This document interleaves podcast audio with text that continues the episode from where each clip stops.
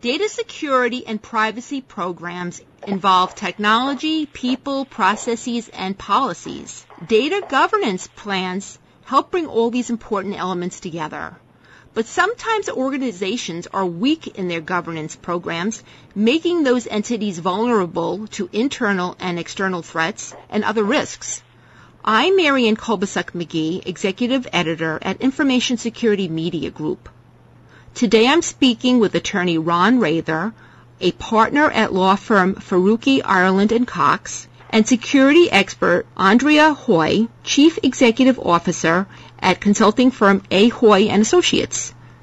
Ron and Andrea will be talking to us about how organizations can improve their data governance programs.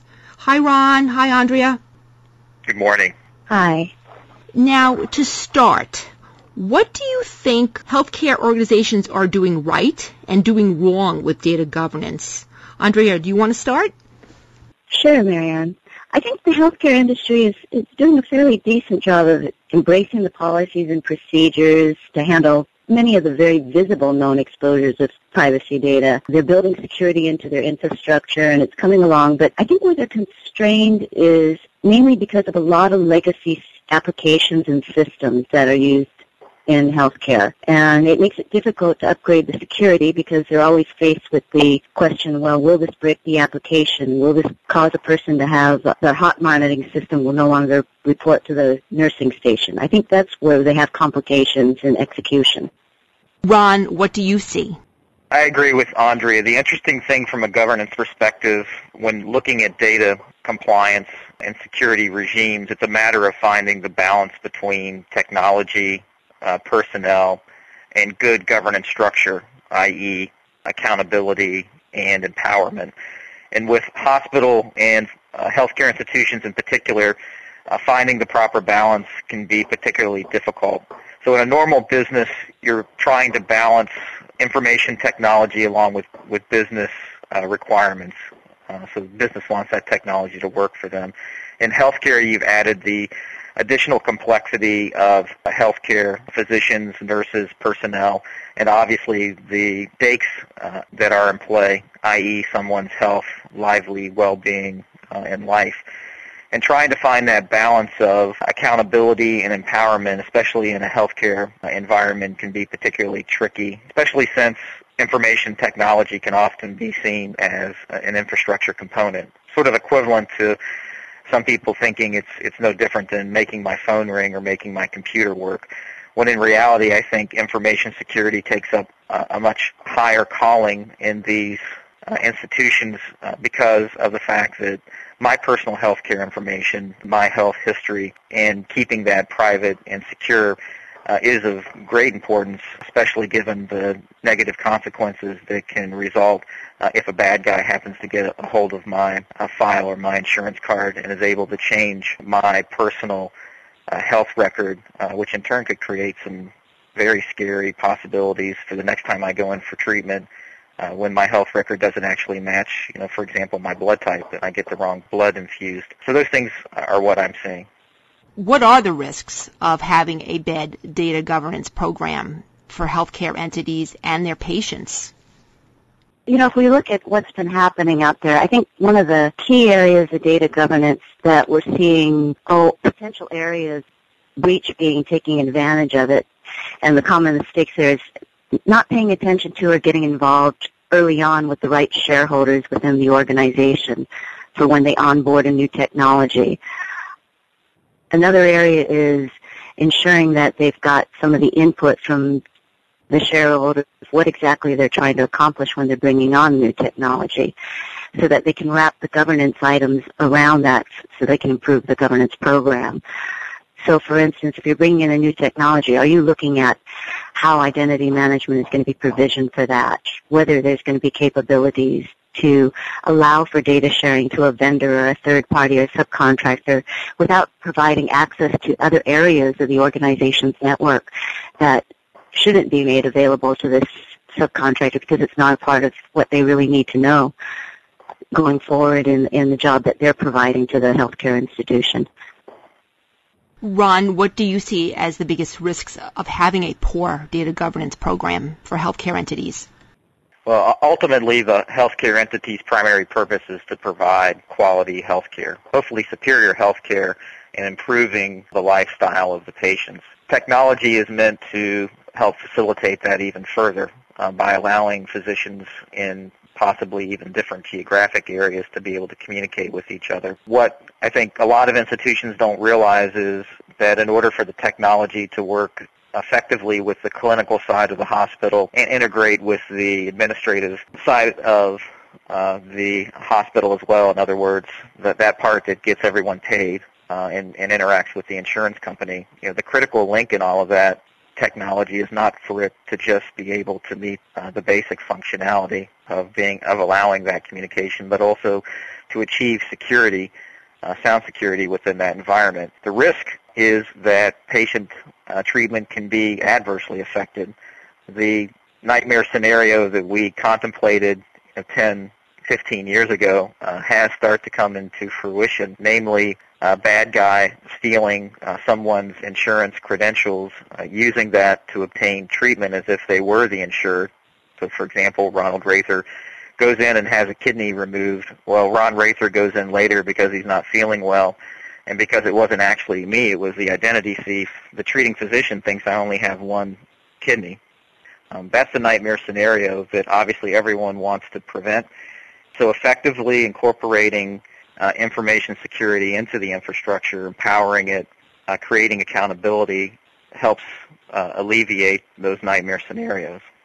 I think to add to what Ron just said, one of the interesting things is how do you get to know that information that that needs improvement for your governance program. And for instance, some of the times, I think a lot of times what is overlooked is trying to figure out how to create business enablement through your information security program, through your governance program. So for instance, you know, when I sat on the board of advisors for a new identity and provisioning technology, one of the key things we targeted was for healthcare was you know, how do we find a way to resolve the issue of a doctor, a nurse, a surgeon, a med tech, all having to utilize the same PC or workstation, log on to multiple applications, still treat the patients in a timely manner, be able to walk away from that workstation and come back, yet secure it so that the medical records met HIPAA compliance.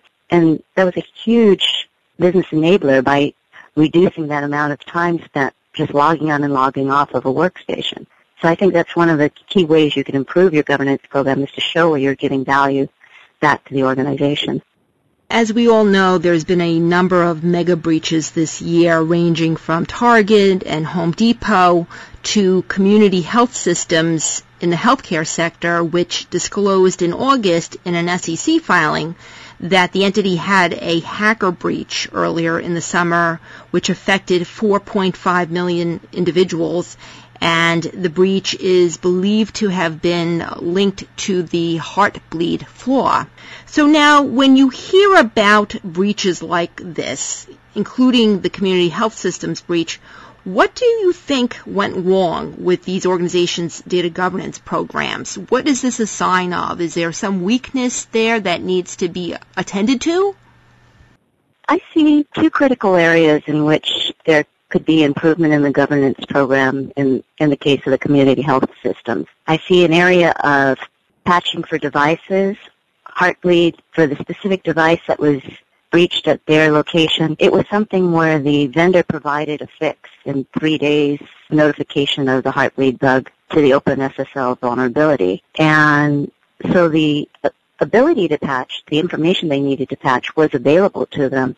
However, that device did not get patched, and that was what allowed the perpetrators from China to get in there. The second area, though, is one of vulnerability management. I think the vulnerability management was inadequate. A review was done post what should have been mitigation, and they still found about 12,500 IP addresses associated with CHS, which had about 10 various bots and blacklisted uh, vulnerabilities, viruses, code that really shouldn't have been there and had probably been there for a while, like Conficker and Zeus and Sality. I mean, these are bots. They're known for performing SQL injections and phishing scams and doing data exfiltration, and yet they were still present. And so if you look at this, this is something that really causes an issue for an organization not to have known that that was occurring. Plus, this also from a HIPAA privacy law, this causes some issues as far as with their Office of Civil Rights and their Health and Human Services offices. They really should have looked at what that might have caused for them. I mean, on the positive side, they at least had a liability insurance to cover attacks like this.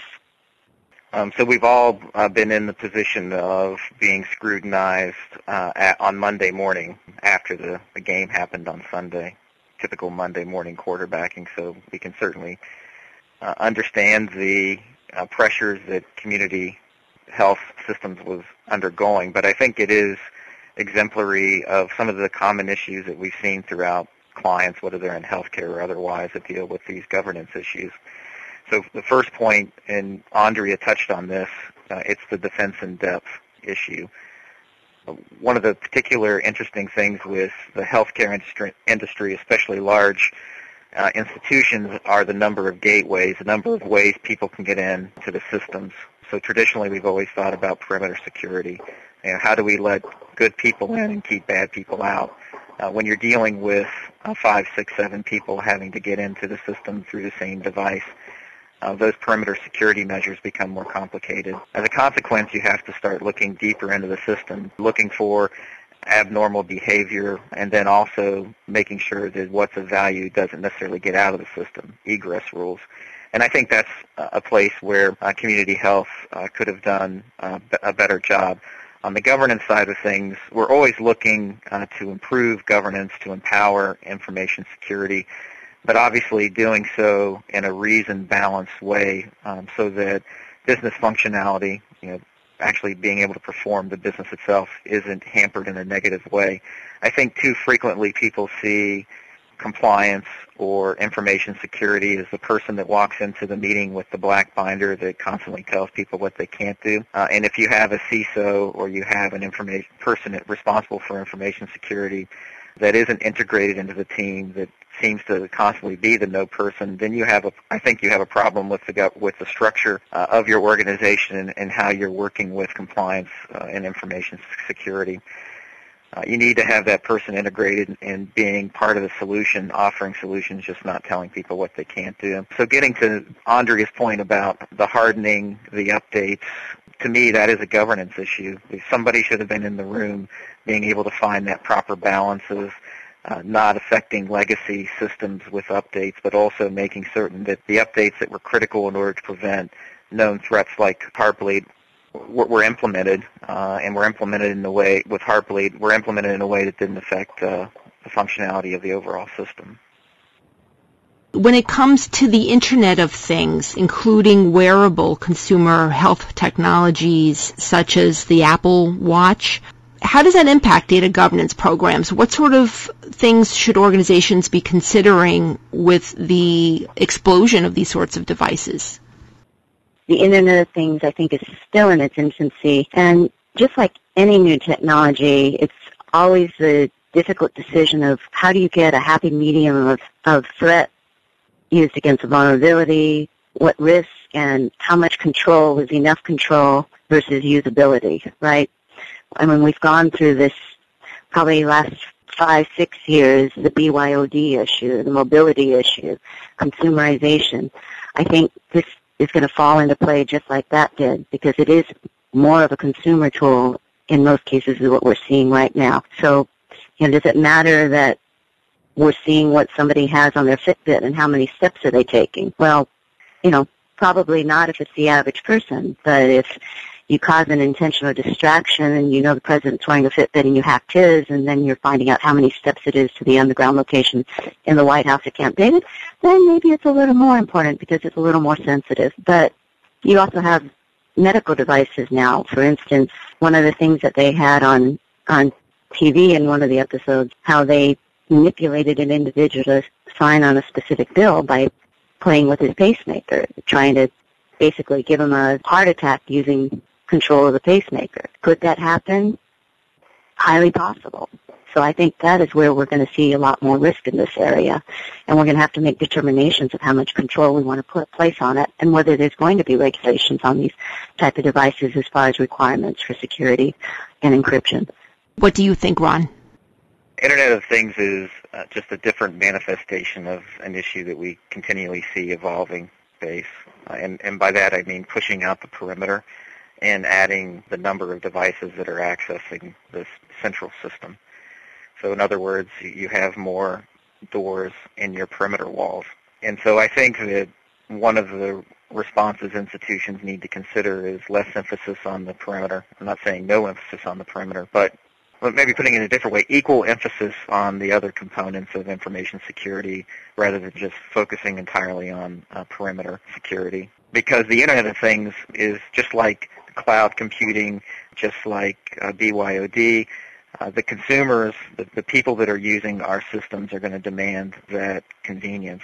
You know, with consumerization, the blur between work life and home life, uh, the fact that physicians wield a lot of power in hospitals and institutions and, and work long hours and want to find that balance and convenience, I think that remote connection, whether it's the the Internet of Things or otherwise, is going to continue to be uh, demanded and required. Uh, and so companies need to adjust accordingly and have their information security regimes reflect those realities. You know, the interesting thing that, that we've been talking about for a while is middleware threats or firmware threats. In other words, the people that are making the you know, these uh, remote devices, these that have connection to our systems, um, they're embedding software in those devices. Are they also embedding malware that, for example, may not be malicious to the specific consumer, but could be implemented for IT theft reasons, you know, steal somebody's IP. Those are all interesting questions that we're going to have to deal with, but governance uh, through third-party third-party contracting regimes, good due diligence, good vetting, good reviews, um, you know, those things that were common in use, for example, is the cloud computing uh, in terms of third-party management are going to be just as critical, if not more critical, uh, when dealing with the Internet of Things. Thank you both very much. I've been speaking to attorney Ron Raether and security expert Andrea Hoy. I'm Marianne Kolbasuk McGee of Information Security Media Group. Thanks for listening.